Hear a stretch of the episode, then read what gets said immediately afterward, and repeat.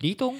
ソッシーのラジオ歴史小話。じゃがじゃがじゃがじゃがじゃが思わずシェアしたくなる歴史の話今週も始まりましたが始まりましたが、はいまあでも今日はね、えー秋分の日の振り替え休日ということで、えーはい3連休を皆さん楽しんでいらっしゃる方もいるかと思うんですが、はいまあ、秋分の日ってうん何の日せなんか季節の変わり目季節の変わり目秋分春分し秋の分け目分け目はいなんですけれども、はい。まあ、秋分の日っていうのは、うん。あのの昼間の時間太陽が出てる時間と、はい。太陽が出てない時間がちょうど12時間。ぴったり。ぴったり。の日が秋分の日だし春分の日。なのでここからどんどん日が短くなっていくんですよ、これまでは日が長かったんですよね。のが日がどんどん短くなっていうん。く秋分の日なので、まあ、もう本当にこれからどんどん涼しさがうん。ますます増していって、はい。まあ、冬至が一番短いそうか。冬至が一番こう短い、えー日の時間が短い日になるので、はいうん。まあ、そこまではずっと日だんだんだんだん日が短くなっていくとはい。いうことなんですけれども、まあ、なんかねこうやっぱ秋っていう風になってくると、こう寂しさというかですね、うん。なんか物悲しさ的なね、はい。なんかそんな感じありますね。なんか、まあ、3連休だったんで旅行とかいろいろ出かけられた方も多いんじゃないかなと思いますがなんか夏だとやっぱ海っていうところですけど今の話のくだりだと少し寂しい感じとかも海を眺めながらだとちょっと落ち着いたりとかなんかまた違った季節で海に行くっていうのもあったりするんじゃないかなと思いますね。えでも、うん。冬の日本海とか めっちゃなんかめっちゃ切なくないですか？ままだまだ秋だから。秋だからね。秋だからギリギリセーフはい。やっぱその秋の行楽シーズンでうん。やっぱ考えるとなると、はい。もみじ。もみじ。もみじ。そうするとまだね、あの紅葉ちょっと早いですけれども、ね。まあ早撮りしてちょっといろいろとね皆さんも考えるにあたって、やっぱもみじと言ったらもみじ。もみじまんじゅはい。うもみじまんじゅうと言ったらあんこ。広島。広島。あごめんなさい。ということで厳島神社。はい。ちょっと話の流れが。ね海ともみじを両方楽しめると言ったら厳島神社かなるほど。とね、結構もう新幹線でピューッと行ってから、まあ、そこからもねちょっと時間かかるんですけど、まあ、厳島神社を眺めるというのが、はい。ちょうど季節的にもねやっぱ台風といいね。です株で重なるとうん。なかなかちょっとしんどいものはあると思うんですけれども、今年は台風も多いですしねどうなるか分かんないですけどうん。こう厳島神社とこう似たようなものが、うん。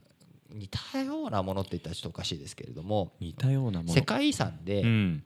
あのフランスにモン・サン・ミシェルってあるんですよ。あ聞いたことあります？あります。これもうん。海の上に浮かぶ島に建造物、はい。神殿じゃないんですけれどもこれは修道院がはい。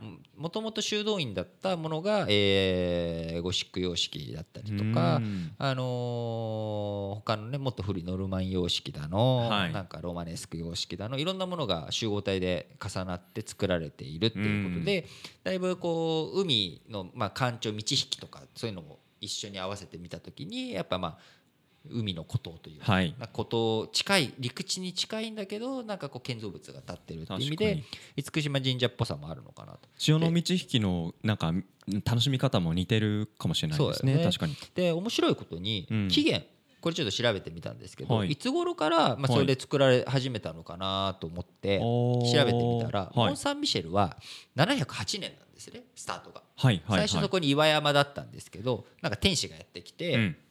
その司教さんはい。その神父さんですな、うん。にこの岩山に聖堂を建てようっていうふうに言われてへ嘘つけこの野郎と思ってなんかね結構あのー聞かなかったらしいんですよ 天使の言うことを嘘つけと。嘘つけとそんなことあるかと。心身深い人じゃないんですかいやいたずらだと思ったらしいんですよ 悪魔のあーなるねほどね。そしたら3度目にうん。天使がしびれを切らして威嚇しようとしたらしいんですよ。それでやっべって思ってこれはもう礼拝堂作らなきゃっていうのがスタートでそこから修道院に発展していっただからより実際にそのものとして建造物がぶわっとなっていったのは、えーなんか966年とか、うん。まあ、そういうふうな後になっていき、うん。13世紀ぐらいにほぼ現在の形に。13世紀。13世紀。あーじゃあ500年ぐらいその間あったんですかね。そうなんです。ね、うん。まあまあそういうふうに徐々に徐々に重なって作られていったっていうところはい。があるんですけれども、厳島神社。厳島神社もはい。こう同時期といったらちょっとあれですけれども大体実は似たような時期なんですよ。あーそうか。じゃあフランスでそういったことも起きながら日本でもその当時同じような建造物が厳島神社広島に。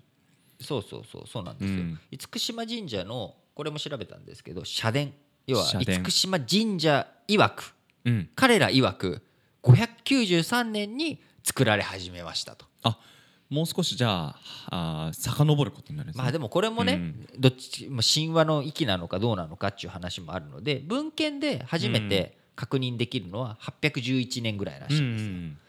なので、まあ、やっぱり同じぐらいの時期に始まっていき、これは、えー、13世紀が、えーモン・サン・ミシェルでしたけれども、うん。厳島神社は平清盛。平清盛。平清盛が権力を握ってからさらにその厳島神社をすごく大切にしたのでへー。12世紀の中盤あたり、はい。